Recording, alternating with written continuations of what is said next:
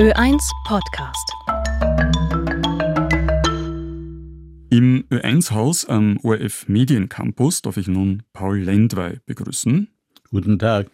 Im ORF muss man sich Herr Lendwey wohl nicht näher vorstellen. Vielleicht nur so viel. Sie haben die Osteuropa-Redaktion des ORF geleitet, waren Intendant von Radio Österreich International. 22 Jahre lang waren Sie auch Wiener Korrespondent der Financial Times. Die Diskussionssendung ORF Europastudio moderieren Sie auch mit 94 noch und im Standard sind Sie nach wie vor Kolumnist und dem Bücherschreiben sind Sie auch treu geblieben. Soeben ist im Schollner Verlag ein Buch über die Heuchelei erschienen. Um Täuschungen und Selbsttäuschungen in der Politik geht es darin, um Doppelmoral, menschliche und politische Doppelzüngigkeit und Scheinheiligkeit von Spitzenpolitikern. Bevor Sie sich äh, darin mit den heutigen Putin-Verstehern auseinandersetzen, erinnern Sie daran, mit welcher Gewalt in den letzten zwei Jahrzehnten Oppositionelle unter Putin zum Schweigen gebracht wurden. Einige haben Sie auch persönlich kennengelernt. Sie ziehen da Parallelen zum ebenso lebensgefährlichen Stalinismus mit seinen Schauprozessen. Auch da gab es eine ganze Menge prominente Stalin-Versteher. Sie führen da Jean-Paul Sartre, Simone de Beauvoir, George Bernard Shaw, Leon Feuchtwanger und Noam Chomsky an. Waren das für Sie, Herr Lendwey, allesamt Heuchler? Nein, ich glaube, sie waren äh, sehr oft auch ehrliche Dummköpfe. Die glaubten daran und äh, das war natürlich äh, sehr schlecht.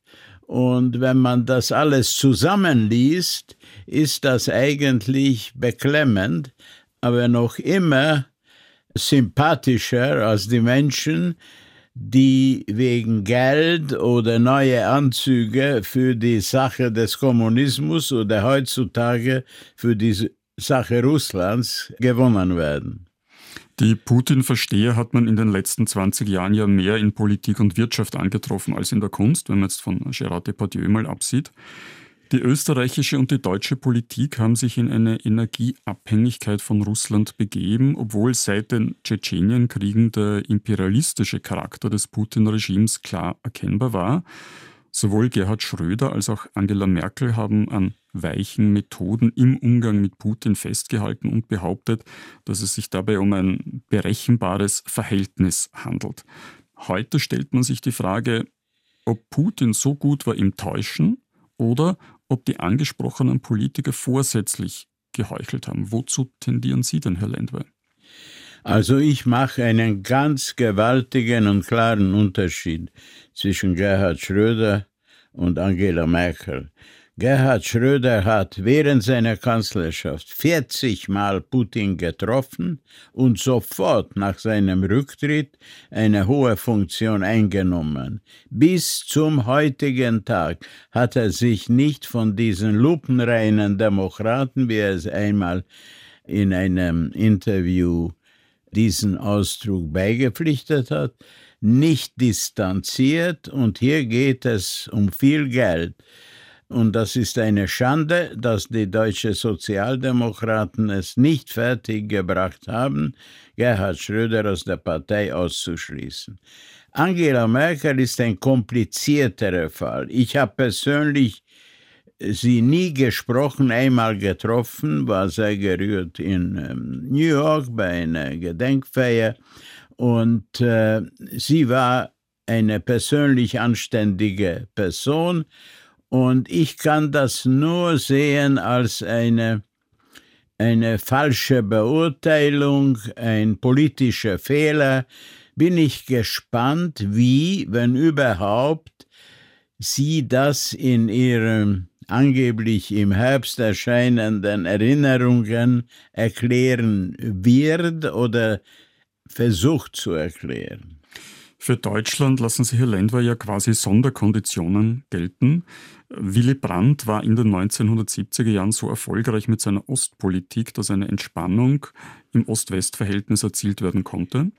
Diese Erfolgsgeschichte hat aber in einen historischen Irrweg gemündet, schreiben Sie, als man später dann die Bürgerrechtsgruppen, die infolge dieser Entspannung äh, entstanden waren, im Osten hängen gelassen hat.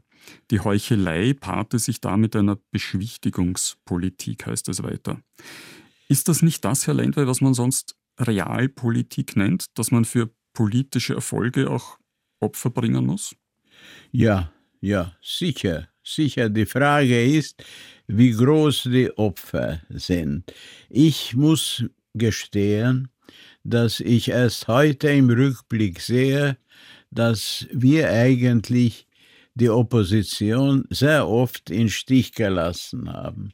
Das war im Falle Polens auch und es war auch im Falle Ungarns und es ist wahrscheinlich auch heute so. Die Opposition ist immer irgendwie ein Störfaktor. Wir sehen das besser.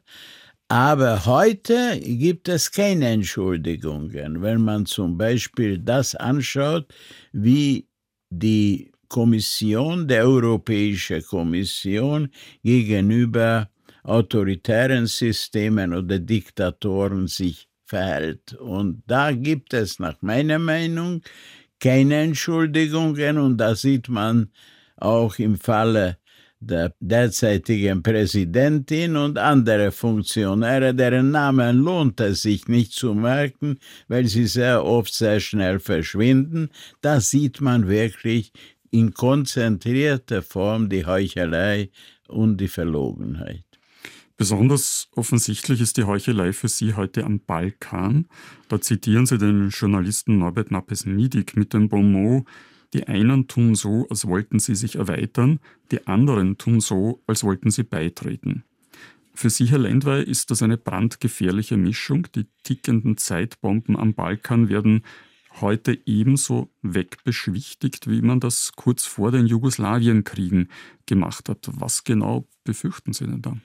Ich glaube, dass äh, die Balkanpolitik wurde in der Vergangenheit sehr viel versäumt und wird auch heute versäumt. Ich wundere mich, ob manche Politiker oder Außenminister und Mitglieder der Kommission Zeitungen lesen. Gute Journalisten, das ist meine Erfahrung, sind oft besser informiert, näher der Wahrheit, der Wirklichkeit als äh, die Diplomaten. Aber es ist ganz klar, dass man keine schnelle weitere Erweiterung der EU machen kann. Ich gestehe selber, dass ich einen Fehler gemacht habe, als ich vielleicht zu engagiert in der Vergangenheit für die schnelle und blockweise Erweiterung der Europäischen Union gekämpft habe, Vorträge gehalten habe, Artikel geschrieben habe.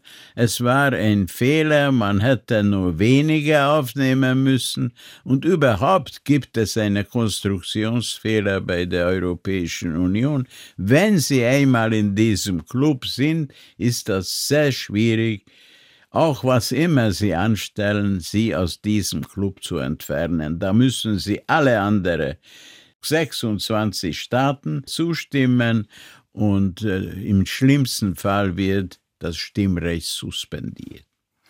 Ein eigenes Kapitel ist unter dem Titel Der Weltmeister des Zynismus dem ungarischen Ministerpräsidenten Viktor Orban gewidmet. Ungarn ist, da schließen Sie sich der Philosophin Agnes Heller an, eine Tyrannei, die alle vier Jahre in Wahlen abgesegnet wird. Oder auch, da zitieren Sie den Soziologen Balint Madja, ein postkommunistischer Mafiastaat, der vom politisch-ökonomischen Clan von Viktor Orban regiert wird. Viktor Orban hat sein Land ja selbst als illiberale Demokratie bezeichnet. Wie weit, Herr Lendwer, ist das denn auch einer Heuchelei der EU zu verdanken, die lange Jahre keine einschneidenden Maßnahmen gegen die ungarischen Rechtsverstöße ergriffen hat? Die Europäische Union trägt natürlich ein hohes Maß an Verantwortung. Orban kam äh, 2010 mit dieser Zweidrittelmehrheit der Sitze an die Macht. Man muss betonen, 1994 siegte die postkommunistische Sozialistische Partei auch mit einer absoluten Mehrheit, die Koalition mit den Freien Demokraten, mit der SDS. Sie haben mehr als drei Viertel der Mandate gehabt und haben nichts gemacht, haben die verfassungsmäßigen Bremsen nicht eliminiert. Orban hat gesagt, man muss nur einmal gewinnen, aber dann groß. Und da hat er von Anfang an die Demokratie zerstört, im Schrittweise und das hat man gesehen, man hat protestiert, man hat darüber Berichte erstattet. Die Europäische Union hat außer Resolutionen des Parlaments zweimal sehr gute Berichte waren, nichts gemacht. Erst vor zwei Jahren gelangte man zur Einsicht, dass man muss die Förderungsmittel die sogenannte Überweisungen aus dem Kohäsionsfonds, rund drei bis vier Prozent des Nationalproduktes, des Sozialproduktes, dann suspendieren. Also es war spät und in dieser Zeit konnte Orban eine unbesiegbare Festung des autoritären Systems eine halben Diktatur aufbauen. Ich kann nichts zu Agnes Heller oder Balint Magyar noch beifügen. Die beiden Definitionen sind auch heute perfekt. Aber dabei hat Viktor Orban seine Taktik gegenüber der EU sogar ja einmal offengelegt und sie selbst als Pfauentanz bezeichnet und auch beschrieben.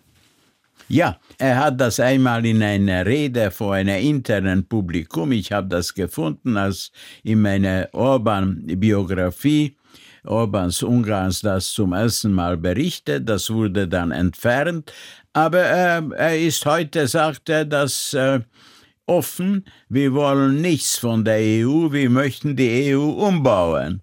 Und er will die EU umbauen, eigentlich als Verbündete von Wladimir Putin. Und dieser Umbau der EU wäre natürlich das Ende der EU. Also da gibt es schon Hybris, eine unglaubliche Selbstsicherheit, Abgehobenheit. Und ich fürchte, das wird im Falle eines möglichen Sieges von Trump noch unerträglicher. Das letzte Kapitel Ihres Buchs, Herr Lendwer, ist Sebastian Kurz gewidmet, den Sie als Virtuosen der politischen Heuchelei bezeichnen. Was sich für Sie auch dadurch zeigt, dass er nach seiner Entzauberung als Politiker bei Peter Thiel angeheuert hat, einen Libertären, der Demokratie und Freiheit für unvereinbar hält und in der Wirtschaft Monopolstellungen für erstrebenswert hält. Kommt Kurz deswegen in Ihrem Buch vor, Herr Lendwer, weil Sie ein politisches Comeback für möglich halten? Ich halte in der Politik alles für möglich, weil ich habe vieles nicht vorsehen können, was dann passierte. Aber ich würde keine großen Wetten abschließen, dass Kurz zurückkommen wird. Ich habe Vertrauen in der Urteilsfähigkeit der Österreicherinnen und der Österreicher. Nach diesen Chats wissen wir, was dieser großartige politische Schauspieler wirklich will, wirklich unternehmen will. Und wir sehen auch heute, wie er Orban den Hof macht und nur im Prozenten nicht der Wähler, sondern des Profits denkt. Ob es weitergehen wird und ob die Gerichte etwas auch sagen werden, das ist natürlich völlig unklar. Mir genügt das, dass ich glaube, Sebastian Kurz hat eine politische Wüste in einer großen Partei zurückgelassen und dadurch die österreichische Demokratie in eine sehr, sehr schwierige Situation gebracht. Über die Heuchelei. Täuschungen und Selbsttäuschungen in der Politik. Dieses Buch von Paul Lendwey ist im Schollnei Verlag erschienen. Herzlichen Dank für das Gespräch. Danke für die Einladung.